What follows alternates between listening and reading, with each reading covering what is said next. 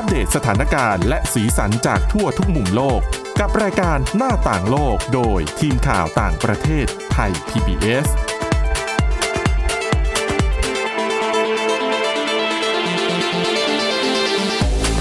สวัสดีค่ะ ต้อนรับเข้าสู่รายการหน้าต่างโลกนะคะ วันนี้ก็อยู่กับ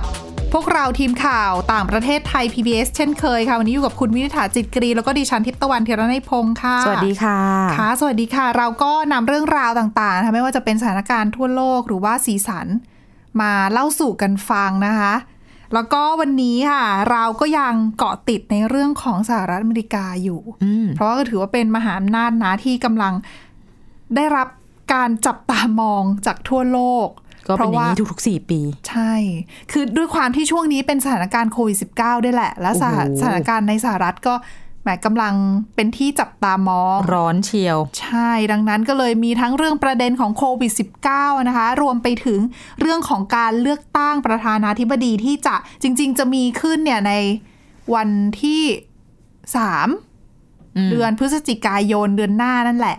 แต่ว่าช่วงนี้นะคะ เขาก็เริ่มมีการ จัดลงคะแนนเลือกตั้งล่วงหน้าละค่ะรวมไปถึงเรื่องของการแจกจ่ายบัตรลงคะแนนที่เป็นการลงคะแนนผ่านทางไปรษณีย์ต้องบอกว่าปีนี้เนี่ย เป็นปีพิเศษไงสถานการณ์โคพิเศวิดษจาก19โรคระบาด ใช่ เนื่องจากโควิด -19 นะคะก็ทำให้หลายรัฐของสหรัฐเนี่ยเขาต้องมีการปรับเปลี่ยนรูปแบบของการลงคะแนน เพราะว่าการที่คนจะไปออกันที่คูหาเลือกตั้งเพื่อลงคะแนนในวันจริงเนี่ยค่ะก็ดูจะเสี่ยงอันตรายไปอืมไม่ใช่แค่กับคนที่ไปใช้สิทธิ์เท่านั้นนะคะ รวมไปถึงคนที่ประจำอยู่ที่คูหาด้วยค่ะ ดังนั้นเนี่ยปีนี้ค่ะก็เลยมีการจัดสารออกกฎหมายต่างๆนะคะ เพื่อเอื้อให้เกิดการ ลงคะแนนทางไกลง่าย ๆ ก็คือผ่านทางไปรษณีย์หรือว่าเลือกตั้งล่วงหน้าคนจะได้ไม่ต้องไปออกัน ซึ่งจากข้อมูลล่าสุดนะคะเขาบอกว่าตอนนี้คือยังไม่ถึงวันเลือกตั้งนะเหลืออีกตั้งหลายสัปดาห์ แต่ว่ามีคนออกมาใช้สิทธิ์เลือกตั้งล่วงหน้านะคะเขาบอกว่ามีแล้วกว่า 4 ล้านคนใน 31 รัฐโอ้เยอะลงคะแนนะนไปแล้วใช่ เขาบอกว่าตัวเลขตรงนี้นะคือนักวิจัยที่อยู่ที่มหาวิทยาลัยฟลอริดาในรัฐฟลอริดาค่ะ เขาก็ร่วมทำในโครงการที่ดูแลเกี่ยวกับเรื่องของการเลือกตั้งในสหรัฐนี่แหละเขาออกมาบอกเลยนะว่า ตัวเลขที่เห็นนะวันเนี้ยประมาณ 4 ล้านคนใน 31 รัฐเนี่ย สะท้อนให้เห็นนะว่าคาดเอาไว้เลยว่าปีเนี้ยการเลือกตั้งที่จะเกิดขึ้นในเดือนหน้าเนี่ยสรุปแล้วเนี่ยคาดว่าน่าจะมีคนออกมาใช้สิทธิ์เลือกตั้งเนี่ยสูงเป็นประวัติการณ์ออกมาใช้สิทธิ์นี้ไม่ได้หมายความว่าเดินออกมา แต่หมายถึงว่าอ่าคือ Mail in ถูก็กด้ต้วอยงเมลอินเอยเลือกตั้งล่วงหน้าหรือว่าไปเลือกในวันจริงก็ตามนะคะเขาบอกว่าคาดว่าน่าจะมีคนออกมาใช้สิทธิ์ประมาณ 150 ล้านคนโอ้หรือว่าคิดเป็น 65%ของผู้ที่มีสิทธิ์ลงคะแนนเสียงเลือกตั้ง ซึ่งเขาบอกว่าอัตราส่วนตรงเนี้ยสูงที่สุดนับตั้งแต่ปี 1908 แปลว่าปกติคนอเมริกันก็นอนหลับทับสิทธิ์พอสมควรเหมือนกันเหรอ ใช่เขาก็ไม่ได้คือไม่ได้ออกมาใช้สิทธิ์สักเท่าไหร่นะอืมเอออันนี้ก็เขาบอกว่าเนี่ยเนี่ยออกมาสูงที่เยอะที่สุดในรอบกี่ปีอะหนึ่งร้อยสิบสองปี นานทีเดียว ใช่ค่ะ เพราะว่าแต่ส่วนหนึ่งเขาบอกว่าต้องชื่นชมโดนัลด์ทรัมป์นี่ยกเครดิตทำไมอะให้ เพราะเพราะเป็นผู้นำที่ทำให้คนรู้สึกว่าตัวเองต้องมาใช้สิทธิ์ใช้เสียงของตัวเองจะอะมาเลือกทรัมป์อีกรอบใช่ไหมเลือกคนที่ไม่ใช่ทรัมป์จริงเหรอ เออเขาก็พูดเอาไว้เจ็บๆเหมือนกันนะ ว่าอืมก็ต้องชื่นชมแหละ เพราะว่าคนก็รู้สึกว่า โอ้ยคนนี้ไม่ไหวแล้วอะขออนุญาตคือข ต้องต้องออกมาใช้สิทธิ์เพื่อที่เขาจะได้ไม่อยู่ต่ออะำคือแบบป้องกันใช่ไหมป้องกันใช่เพราะสี่ว่าสี่ปี เมื่อสี่ปีที่แล้วเนี่ยมันมีกระแสข่าวหนึ่งเกิดขึ้นมาคือเขาบอกว่าปกติแล้วเนี่ยฮิลลารีคลินตันเนี่ยนอนมาใช่ไหมจากโพลอะค่ะ คือนำมาทุกโพลเลย ตั้งแต่ก่อนเลือกตั้งแล้วอืมหลายคนก็คาดว่าคลินตันนี่แหละชนะทรัมป์เนี่ยเป็นใครใช่เขาเป็นใครทำไมไม่มีถึงจประสบการณ์ทางการเมือง ถูกต้องแล้วดูท่าทางการพูดสิ มายังไง เออ ไม่ได้หรอกตอนที่เป็นตัวแทนของริพับลิกันตอนนั้นก็ว่าเซอร์ไพรส์แล้วนะ ยังไงมาชิงตำแหน่งผู้นำไม่ได้หรอกคลินตันอืมได้แน่ ๆ นะคะ ไงล่ะ แต่ปรากฏว่าเขาบอกว่าส่วนหนึ่งปัญหาคือ พอคนเนี่ยเห็นว่า เอ๊ะไม่เป็นไรหรอก ก็ไม่ออกมาใช้สิทธิ์ ไม่เป็นไรหรอกแปลว่า คืออะไรยังไง ตัวเองแค่หนึ่งหนึ่งเสียงหนึ่งคะแนน ไม่ต้องมาใช้หรอกคลินตันชนะอยู่แล้วอะไรอย่างเงี้ยอ๋อบางคนคืออันเนี้ยเป็นกระแสหนึ่งนะที่เขาอ่าๆพูดกันเข้าใจได้ก็เลยทำให้คนเนี่ย นอนหลับทับสิทธิ์รู้สึกว่า ไม่ต้องออกมาใช้สิทธิ์ก็ได้ยังไงก็รู้อยู่แล้วว่าใครชนะ เสียใจไหมล่ะนะเป็นยังไงล่ะอืมก็เลยได้ทรัมป์มานะคะ ปีนี้ค่ะสี่ปีผ่านไป สหรัฐอเมริกาเปลี่ยนแปลงไปเยอะนะคะ หลายคนก็เลยว่าโอเค ฉันต้องออกมาแล้วล่ะต้องออกมาใช้สิทธิ์แล้ว เราก็นิสัยไม่ดีนะเนี่ยไปแอบหัวเราะเขาอันนิดนึงนิดนึงอืมเออนะคะ เนี่ยก็เป็นที่มาแหละค่ะก็ต้องติดตามกันว่าสรุปแล้วเนี่ยแหมวันจริงนะคะจะมีคนออกมาใช้สิทธิ์กันขนาดไหน ผลการเลือกตั้งจะเป็นยังไง ซึ่งหลายคนก็คาดว่า อาจจะยังไม่รู้ผล คือปกติเลือกตั้งผู้นำสหรัฐเนี่ยรู้ผลเลย ค่ะ ถึงแม้ว่าจะเป็นการเลือกตั้งผ่านคณะผู้เลือกตั้งก็ตามอืมเออแต่เขาก็รู้แหละว่าใครน่าจะชนะอะนะคะ แต่ปีนี้ด้วยความที่อาจจะมีทั้งเมลอิน มีทั้งอะไรหลายๆอย่างก็อาจจะต้องรอดูกันว่าใครจะชนะแล้วการเปลี่ยนผ่านอำนาจจะราบรื่นไหมอืมจะเป็นยังไง เออ เดี๋ยวเราเอาข้อมูลต่างๆ มาเล่าให้ฟังนะคะ ก็จากเรื่องของ การเลือกตั้งล่วงหน้า ก็ยังอยู่ที่สหรัฐอเมริกาค่ะ เกี่ยวเนื่องกับโควิด -19 ด้วยนะคะ พูดถึงการเลือกตั้งก็ต้องนึกถึงคำสัญญาข้อหนึ่งของโดนัลด์ทรัมป์ตั้งแต่ก่อนหน้านี้นะคะแล้วก็เป็นการผลักดันแบบ โอ้โห มากกว่าผลักอีกนะ ไม่รู้จะทำยังไง ไม่รู้จะดันยังไงบาละคนบอกที่กดดันเจ้าหน้าเออที่กดเลยดันะนใช่เออมากกว่าผลักดันก็คือกดดันนี่แหละ คือทรัมป์เนี่ยด้วยความที่คนเสียชีวิตจากโควิด -19 ก็เยอะ คนติดเชื้อก็ทะลุไม่รู้กี่ล้านต่อกี่ล้านไปแล้ว นั่นแหละ ก็เลย มีการมาพูดว่า ยังไงก็ต้องมีวัคซีนโควิด -19 ก่อนวันเลือกตั้งค่ะอืมจะมีไหมคะแบบนี้ หลายจริง ๆ เนี่ยผู้เชี่ยวชาญก็พูดมานานแล้วเนาะค่ะว่าวัคซีนเนี่ยเร็วที่สุดยังไงก็ปีหน้าอืมกลางปีหน้า หรือว่าตลอดทั้งปีหน้าก็ดูกันไปค่ะเนื่องจากว่าต้องมีกระบวนการ ตรวจสอบความปลอดภัยต่าง ๆ อันนี้เราไม่นับถึง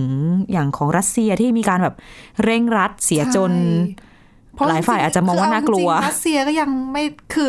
รับรองก่อนที่จะผ่านขั้นสุดท้ายใช่ด้วยซ้ำอะนะคะ อันนี้ล่าสุดทางสำนักงานอาหารและยา ก็เหมือนกับออยบ้านเราเนาะของทางสหรัฐอเมริกา หรือว่า FDA เนี่ยนะคะ ก็ได้ออกมาเปิดเผยประกาศเป็นสาธารณะเลยแหละ ว่า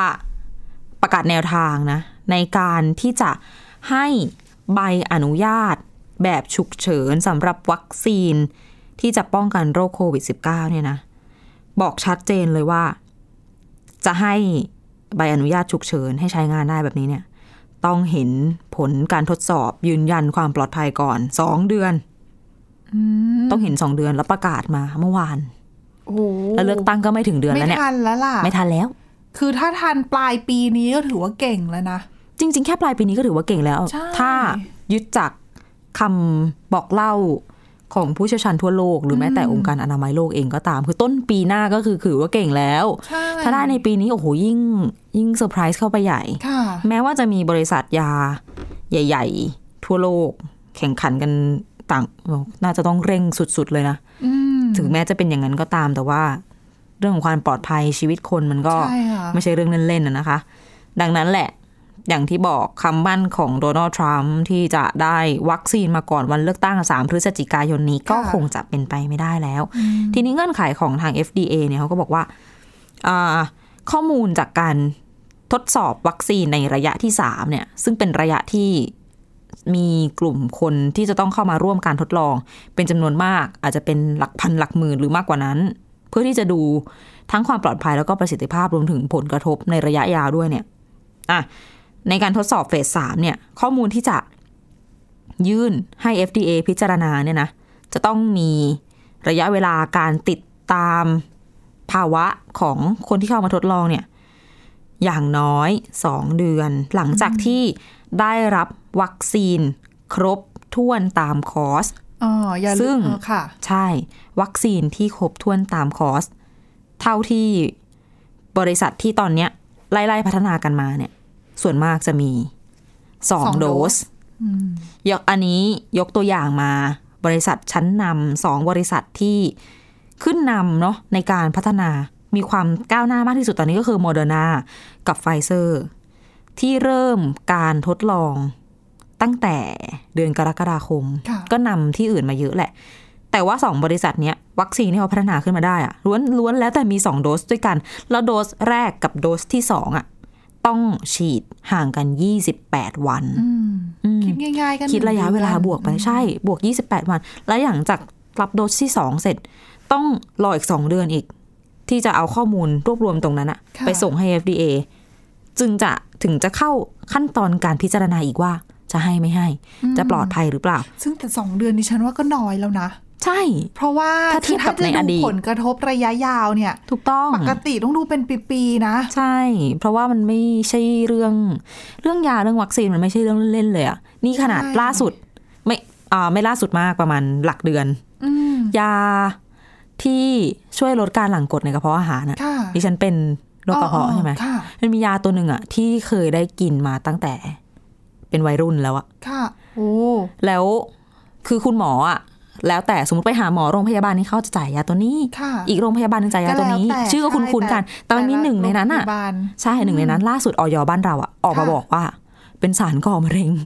คุณโอ้แล้วคนที่กินยาตัวนี้อยู่อะคือยัเป็นงไงอะปีๆอะแล้วยาตัวเนี้ยมันอยู่มาเป็นแบบสิบสิบปีอะคิดดูดิอ๋อว่ามันต้องใช้เวลานานขนาดไหนสะสมไปขนาดไหนแล้วใช่อ๋อแล้วกว่าที่คนจะรู้ถึงผลกระทบของสิ่งเหล่านี้มันใช้เวลานานดังนั้นสองเดือนอย่างที่คุณคุณทิพย์ตะวันบอกโอ้ยนิดเดียว ไม่ได้นานเลยนะคะ ดังนั้นเนี่ย เนี่ยแหละ ตอนนี้สองบริษัทที่ว่าเนี่ย ก็ให้คนเนี่ยมาร่วมทดลอง ซึ่งเขาจะอ่าสิ้นสุดระยะเวลาการติดตามผลน่ะ ช่วงสิ้นเดือนตุลาคมนี้ค่ะแน่นอนว่าชัดเจนคือข้อมูล ไม่ทัน ไม่พอต่อการยื่นแน่นอน อืมอือืมมก็นะคะ ก็เอาใจช่วยทุกคนแหละ แต่ว่าเรื่องของ ประสิทธิภาพและความปลอดภัยของวัคซีนมันจำเป็นจริง ๆ เพราะว่าถ้าเอาวัคซีนที่ไม่มีประสิทธิภาพหรือว่าไม่ปลอดภัยในระยะยาวออกมาอย่างเงี้ยหรือว่าแม้แต่ในระยะสั้นเวลาถ้ามีผลข้างเคียงขึ้นมาอย่างเงี้ยใช่ความเชื่อมั่นต่อวัคซีนก็น้อยไงพอความเชื่อมั่นน้อยคนตัดสินใจไม่รับวัคซีนขึ้นมาก็เป็นปัญหาอีก แย่ใหญ่อ้อ มีปัญหาหลายอย่างที่อาจจะเกิดขึ้นได้ ค่ะ ก็ต้องคิดกันเยอะๆนะคะ เรื่องแบบนี้ค่ะหมดเวลาในช่วงแรกค่ะ เดี๋ยวเรากลับมาต่อเรื่องราวที่น่าสนใจกันในช่วงที่สองนะคะ พักกันสักครู่ค่ะ หน้าต่างโลกโดยทีมข่าวต่างประเทศไทย PBS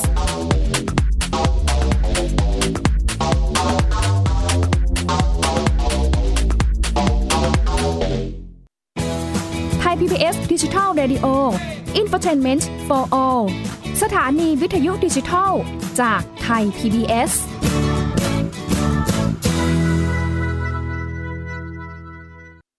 Thai PBS Application on Mobile ให้คุณเชื่อมโยงถึงเราในทุกที่ทุกเวลา ได้สัมผัสติดตามเราทั้งข่าว รายการ รับชมรายการโทรทัศน์ และฟังรายการวิทยุที่คุณชื่นชอบ สดแบบออนไลน์สตรีมมิ่งชมรายการย้อนหลัง ข้อมูลกิจกรรมไทย PBS ร่วมเป็นนักข่าวพลเมือง รายงานข่าวกับเรา และอีกหลากหลายฟังก์ชัน ให้คุณดาวน์โหลดได้ฟรี ทุกระบบปฏิบัติการ ติดตามข้อมูลเพิ่มเติมได้ที่ www.thaipbs.or.th/digitalmedia เพราะวิทยาศาสตร์อยู่รอบตัวเรา มีเรื่องราวให้ค้นหาอีกมากมาย เทคโนโลยีใหม่ ๆ เกิดขึ้นรวดเร็วทำให้เราต้องก้าวตามให้ทัน อัปเดตเรื่องราวทางวิทยาศาสตร์ เทคโนโลยี และนวัตกรรม ที่จะทำให้คุณทันโลก กับรายการ s c i e n t e c h ทุกวันจันทร์ถึงวันศุกร์ทางไทย PBS Radio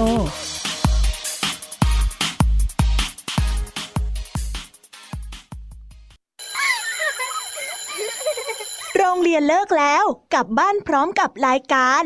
Kids Hours โดยวัญญาชยโย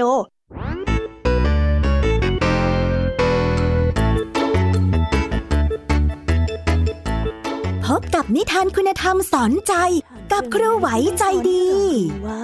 ไม่ควรเชื่อคำพูดของคนพลาน นอกจากนี้ลุงทองดีกับเจ้าจ้อยยังมีนิทานสุภาษิตมาเล่าให้ฟังนี่พวกเอ็งเนี่ยนะ มันลิงหลอกเจ้ากันจริงทั้งยังมีนิทานเด็กดี และพี่ยามีเล่านิทานสนุกสุดหันษาให้น้อง ๆ ได้ฟัง ทุกวันจันทร์ถึงศุกร์ 17 นาฬิกา ทางวิทยุไทย PBS www.thaipbsradio.com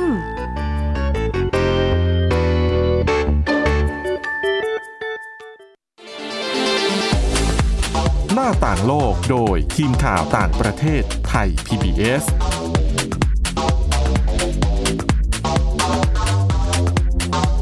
ต้อนรับกลับเข้าสู่ช่วงที่ 2 ของรายการหน้าต่างโลกนะคะ มาต่อกัน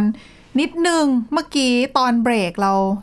หลังไมค์ดิฉันค้างกับไว้คุณวินิษฐาคุยกันเรื่องของทำเนียบข่าวแล้วก็ FDA นะคะมีประเด็นที่น่าสนใจในเรื่องที่อาจจะพูดได้ว่าเป็นสงครามของสองฝ่ายก็เป็นได้นะคะก็เรื่องการ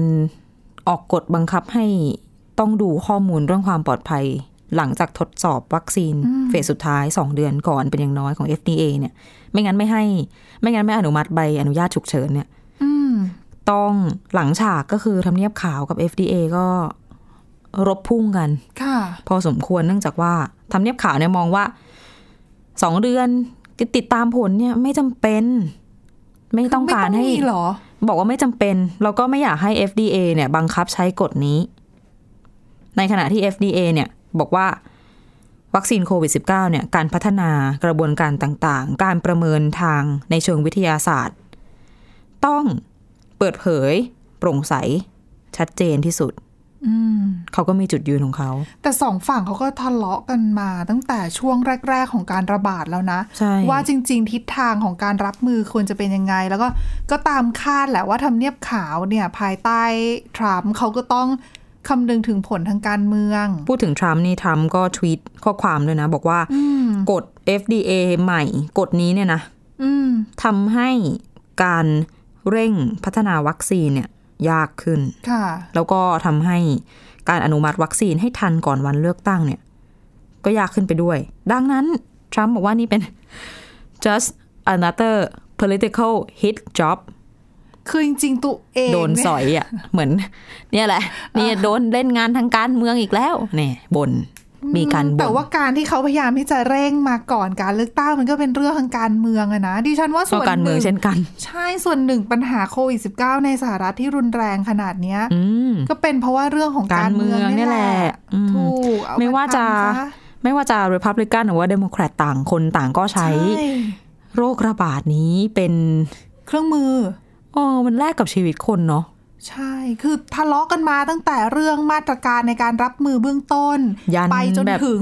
การตรวจเชื้ออมอุปกรณ์ป้องกันการการสวมหน้ากาก ส่งอุปกรณ์ต่างเออๆไปให้ตามรัฐต่างๆ ก็เลือกตัวใช่ค่ะ